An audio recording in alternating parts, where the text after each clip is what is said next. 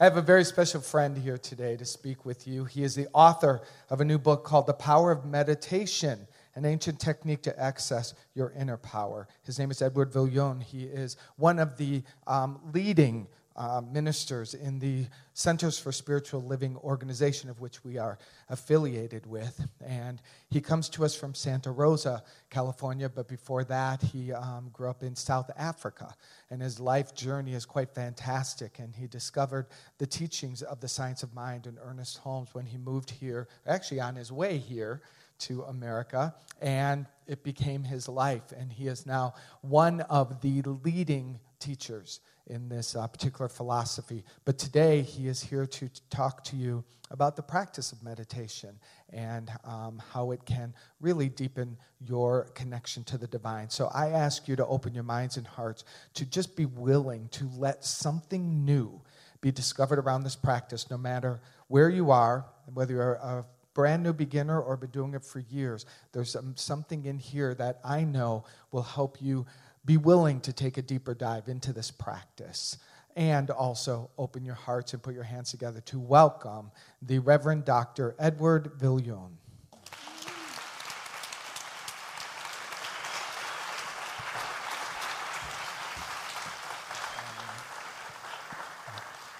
Thank you very much. Hello. Hi. I want to begin by saying what a treasure you have as a senior minister. He is wonderful.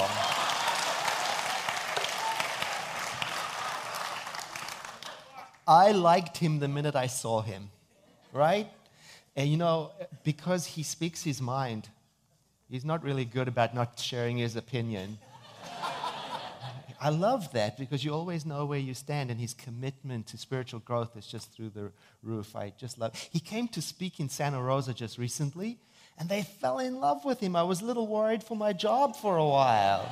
I think they were taking the shingle down off of my door and putting Reverend Mark Anthony Lord. I said, No, that's not going to happen. You all need to meditate some more. Actually, I'm, I'm really grateful that I am here to talk about my book. As, as Reverend Mark Anthony mentioned, I did write this book, The Power of Meditation.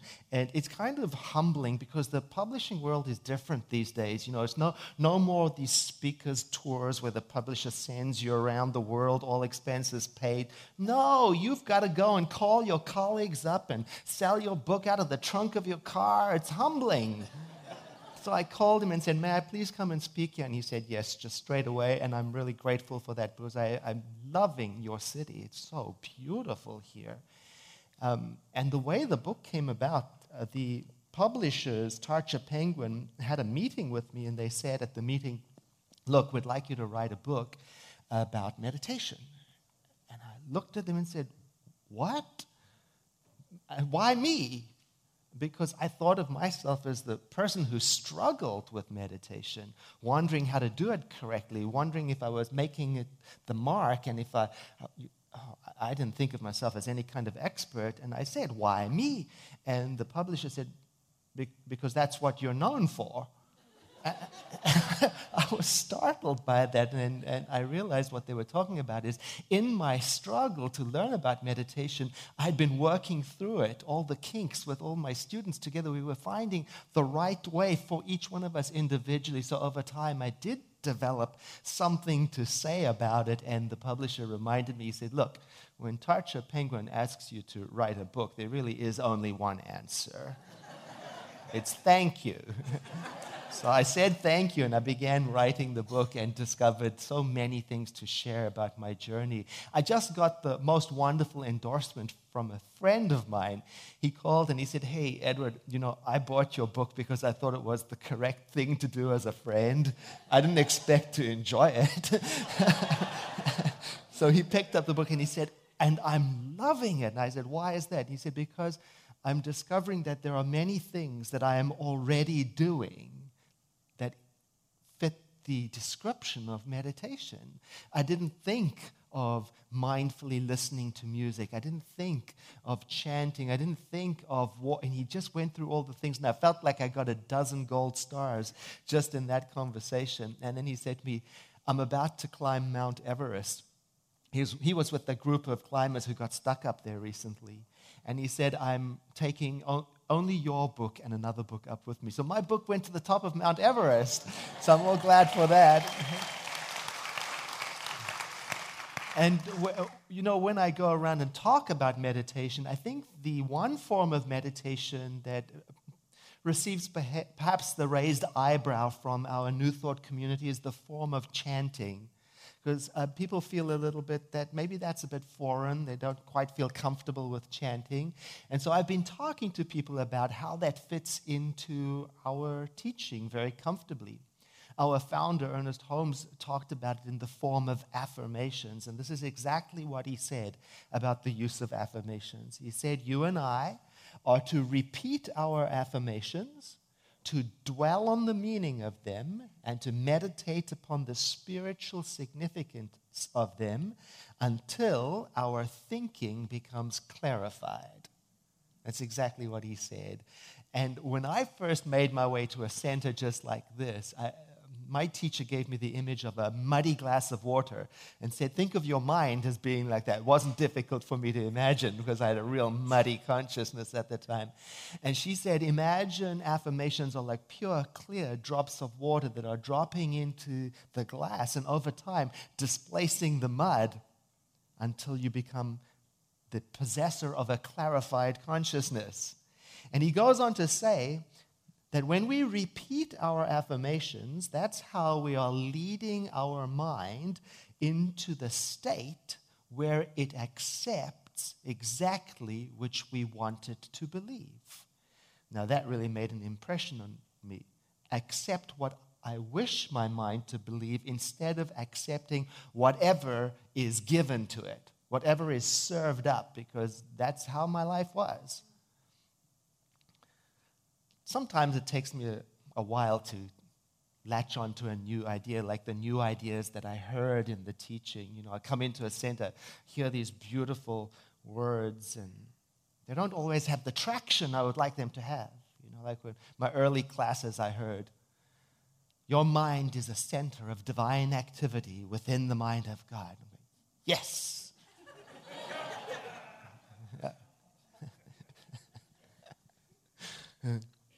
I live and breathe and move and have my being within the one.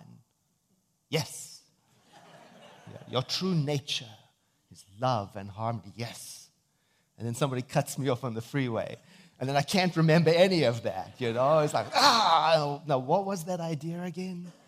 What was it? Oh, we are one. We are one. We are one. We are, so I have to do what he says. I have to repeat it until it has traction you know?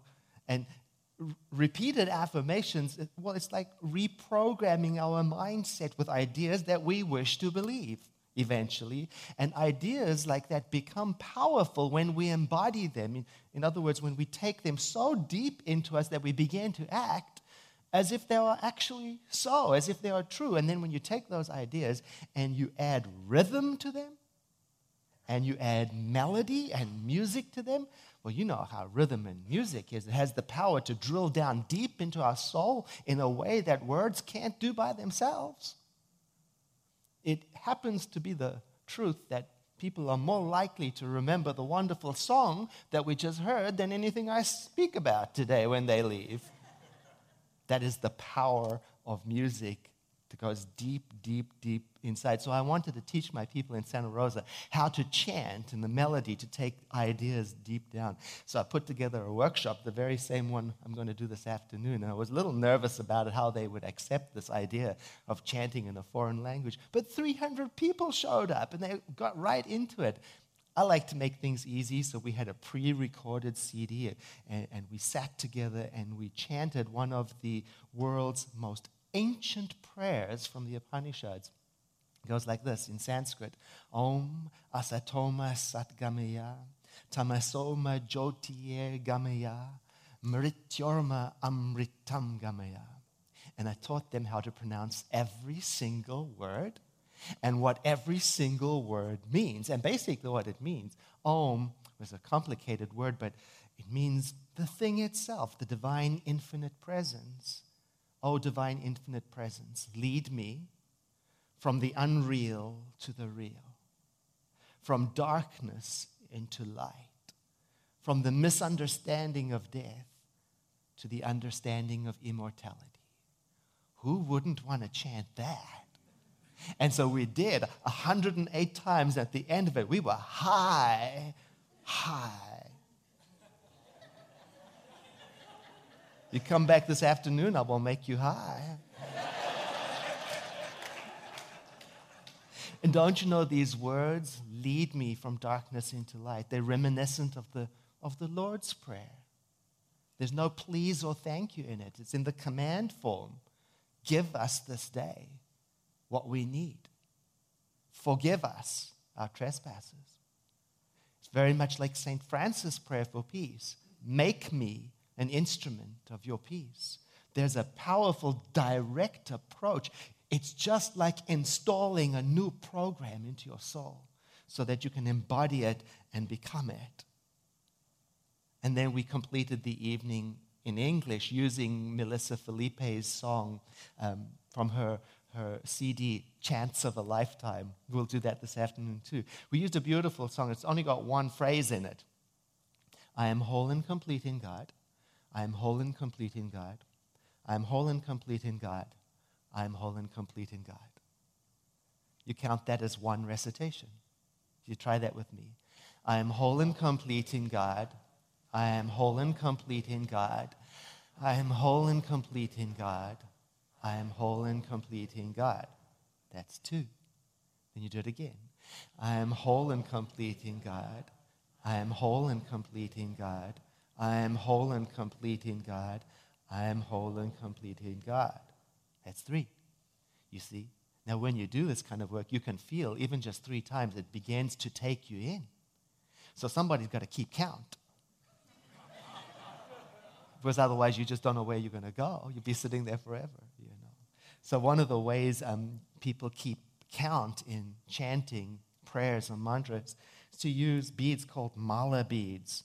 And, you know, there are 108 on them, and you sit and you go through them like this to keep count with all of the, the prayers that you're going to say. And when I was teaching it, one of the, the ladies in the group said, I don't want to use beads because I have an unhappy association with beads. So I was trying to think of a creative way for her to do something else. And I came up with, with what I thought was an ingenious plan. I said, just get two Tupperwares and count out as many beans as you want to say prayers and put them in one side. See, isn't that brilliant? And there's the empty one on this side, and then you can say it I am whole and complete in God. I am whole and complete in God. I am whole and complete in God. I am whole and complete in God. Being. you see? I am whole and complete in God. I am whole and complete in God. I am whole and complete in God. I am whole and complete in God. Being. I got into the habit of actually saying being after doing all of these prayers, you know. And we laugh about it, but it's kind of like a marker, you know. Um, and I, I, was watching on Facebook, one of the people in my center got so excited about the idea. She saw how she could make travel prayer, you know, and take it with her. And she put on Facebook how she went off to a, um, an arts and crafts store to pick up her containers, and she wanted beads. She didn't want beans, and she was standing there getting herself all together. And she said, I'm on a high holy mission to get my paraphernalia for my religious work, and she can already see how she's going to contribute peace to the world by becoming more centered. And then somebody cuts in front of the line in front of her at the store and she writes on Facebook how, you know, she was so like conflicted about how to stay in this high holy mindset and to not think the thoughts that she wanted to think about the person in the line. And I was thinking about that. I thought, oh, how isn't that wonderful? I'm feeling all smug, thinking, oh, look, there she's going through a process. I understand that process. I've been in that place before. It's all right. Her mind is muddied right now, and very soon all of the pure drops of water will filter through, and she will see the light. I understand that. And as I'm going through my smug recitation, the phone rings. And on the other side of the phone is this particularly aggressive telephone marketer. And I can feel my own mind slipping into mud you know, as I, I, I, I can, my mouth is starting to move. I know it's going to say things I shouldn't say. right? So I'm trying to look for something to anchor onto, to hold back to the truth of my being as I understand it. And so I start muttering to myself, bean, bean, bean. You know, I didn't do too badly on the phone call. Much better than I would have done had I not had that anchor, because in saying the words, it was reminding me of the whole phrase. So it was tethering me back to the practice I learned a couple of things on that phone call that day. I learned, for example, that life continues, you know, whether you are holy or not, whether you are practicing meditation or affirmation. It doesn't matter what you're doing, it's the same for all of us.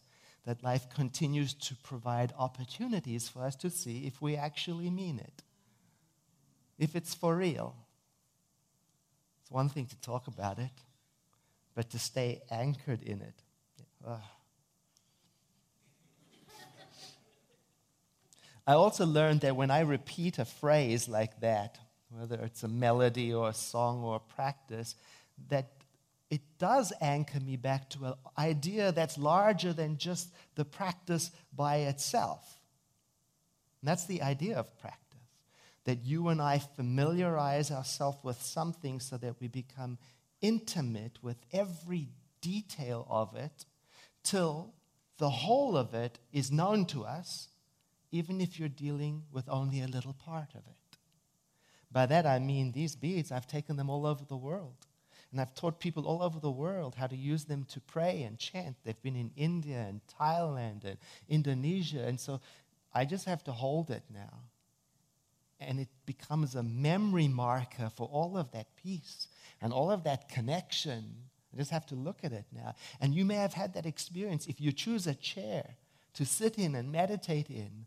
Over time, the chair starts to change to the point where just by looking at it, it, ref- it refers to all of the peace you've sat in in it to the point where it becomes inappropriate to do anything else in that chair. It becomes a marker. Familiarity produces this comfort. I read about that on a website, change, changingminds.org, where it talks about the repetition principle and how if something is repeated around us often enough, we will eventually accept it as normal. We will be persuaded by it. It has that kind of effect on us, repetition. Probably because our brains like patterns was with patterns, there's a higher degree of predictability. So we like that. We know what's coming, and it makes us comfortable. You know who knows that? Advertisers. They know that if something is presented to you over and over again and you hear it often enough, you will probably consider it to be normal and good, desirable. And frankly, our our minds don't enjoy doing the background checking for facts anyway. it, it, introduces a side question for me every time I think about this. Um, it goes like this, and I'm speaking to myself. What have you accepted as being true simply because you've heard it so frequently? What have you stopped questioning? There's an old saying, it says, familiarity breeds. Well, on changingminds.org, they say, no, familiarity breeds comfortableness and acceptance and believing. That's why we're more comfortable buying brands that we've never ever used, but we've heard about them on advertisements. So here's my point. Since our minds accept what we feed it, why not expose ourselves to something worthwhile, uplifting, good, wholesome, until we are persuaded by it to believe it and integrate it? I mean, apparently, we have some say in the matter. Apparently, there's some power in that. Uh, it appears to be that you and I can create a new mental equivalent this simply On that phone call, when I was repeating bead, bead, bead, I remembered how in some faith traditions it is the practice to repeat the name of God in the same way as a reminder of what God stands for, or to repeat the name of a revered teacher as a reminder for what the whole of the teaching of their teacher is about. And I imagine some of my Christian friends standing in that line with somebody cut in front of them. Maybe they would say the name of their teacher Jesus, Jesus. Yeah, Jesus, Jesus. Count that for one. Try that with me. Jesus, Jesus, Jesus, Jesus, two. And by that you would mean love one another.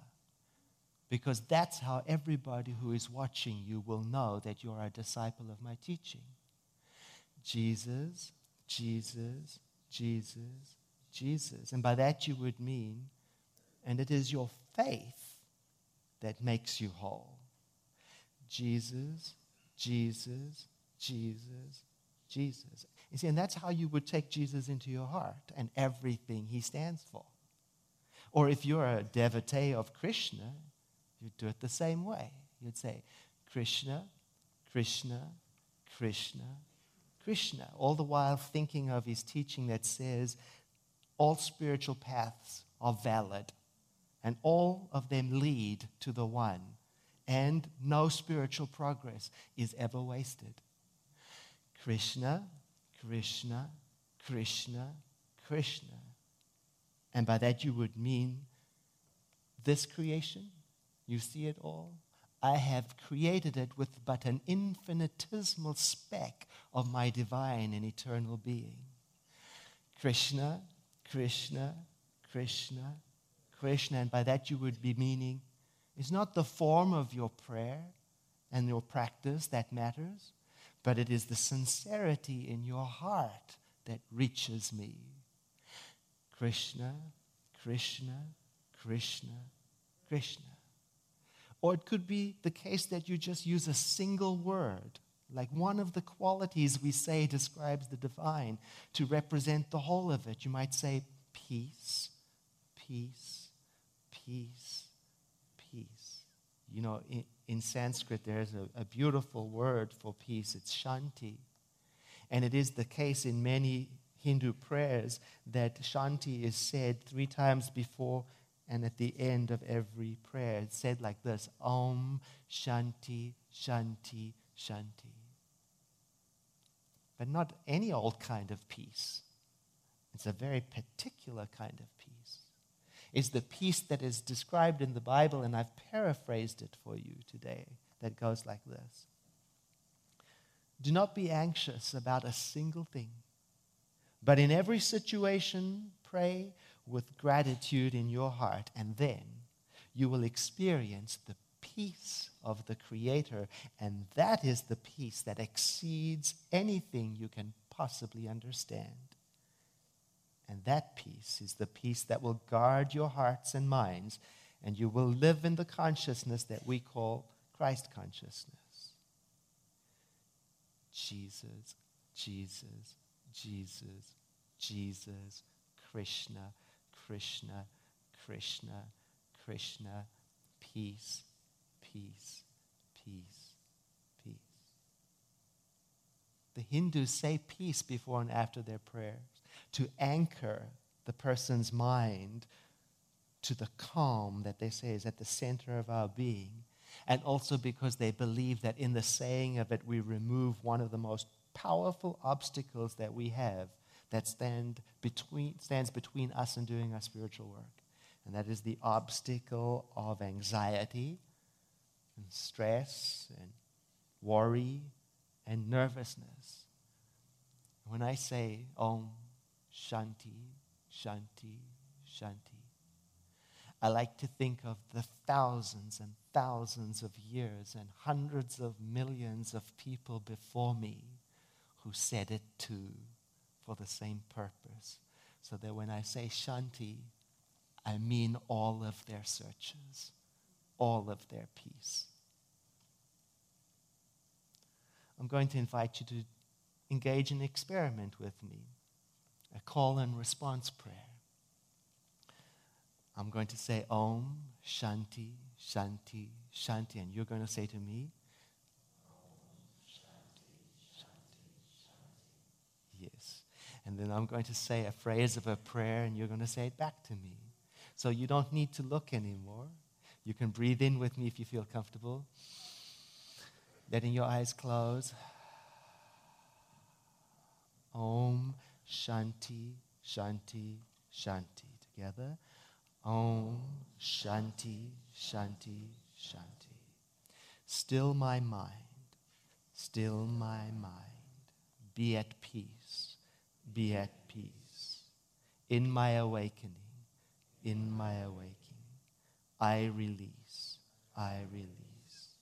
With my heart, with my heart, free my soul, free my soul. In my awakening, in my awakening, I am whole, I am whole. Om Shanti, Shanti, Shanti. Om Shanti, Shanti, Shanti. Om Shanti, Shanti, Shanti. Om Shanti, Shanti, Shanti. As I love, as I love, and as I give, and as I give, in my awakening, in my awakening, I choose to live, I choose to live.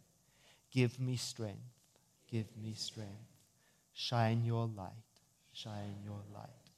In my awakening, in my awakening, be here within, be here within.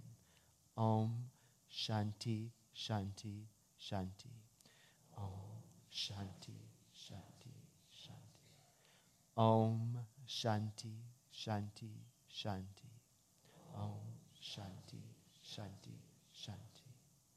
Om Shanti, Shanti, Shanti.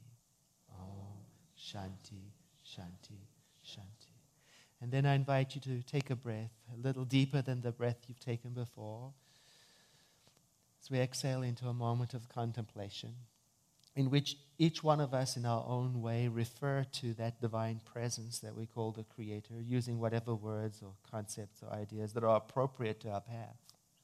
Understanding full word that there, full well that there is no word that is adequate enough to describe that which is infinite. Yet we use words such as infinite and divine and everywhere present to describe something that is eternal and everywhere present, so that we may remember that this is where we move and breathe and have our being within that eternity, so that we may remember that there is no time, no space, no place, no location, not in my body, not in my thought, not in this world where I can possibly be separated from that which is the eternal peace at the heart of everything. And in remembering that, it becomes easy to realize that my mind is a point of divine activity within the creative mind of the one, and I take that very seriously. Humble respect, I pay mind to what I cultivate and nurture in my consciousness. I recognize and salute the creative spirit that is in me. I recognize and salute it in all of life around me. And I yield to the experience of deep, abiding peace as that which is the presence of the One looks out upon its creation through me.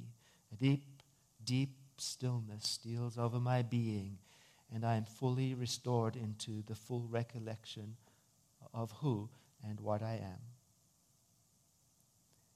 It gives rise naturally in me to a sense of gratitude, a gratitude that is not connected to any particular outcome, but a gratitude that is my natural state of being.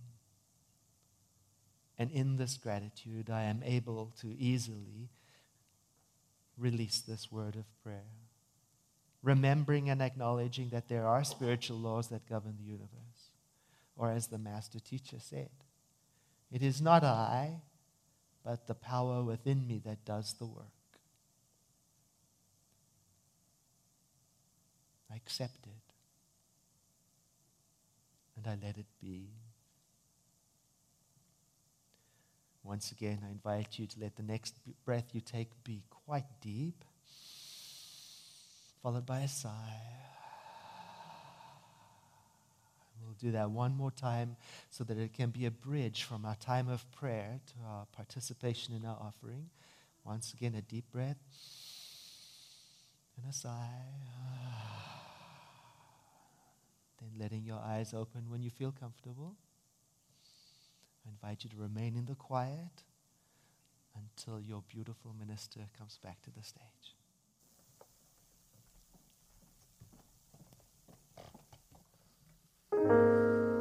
Please give your love and appreciation to Reverend Dr. Edward Viljoen for that wonderful teaching. It's wonderful, wasn't it?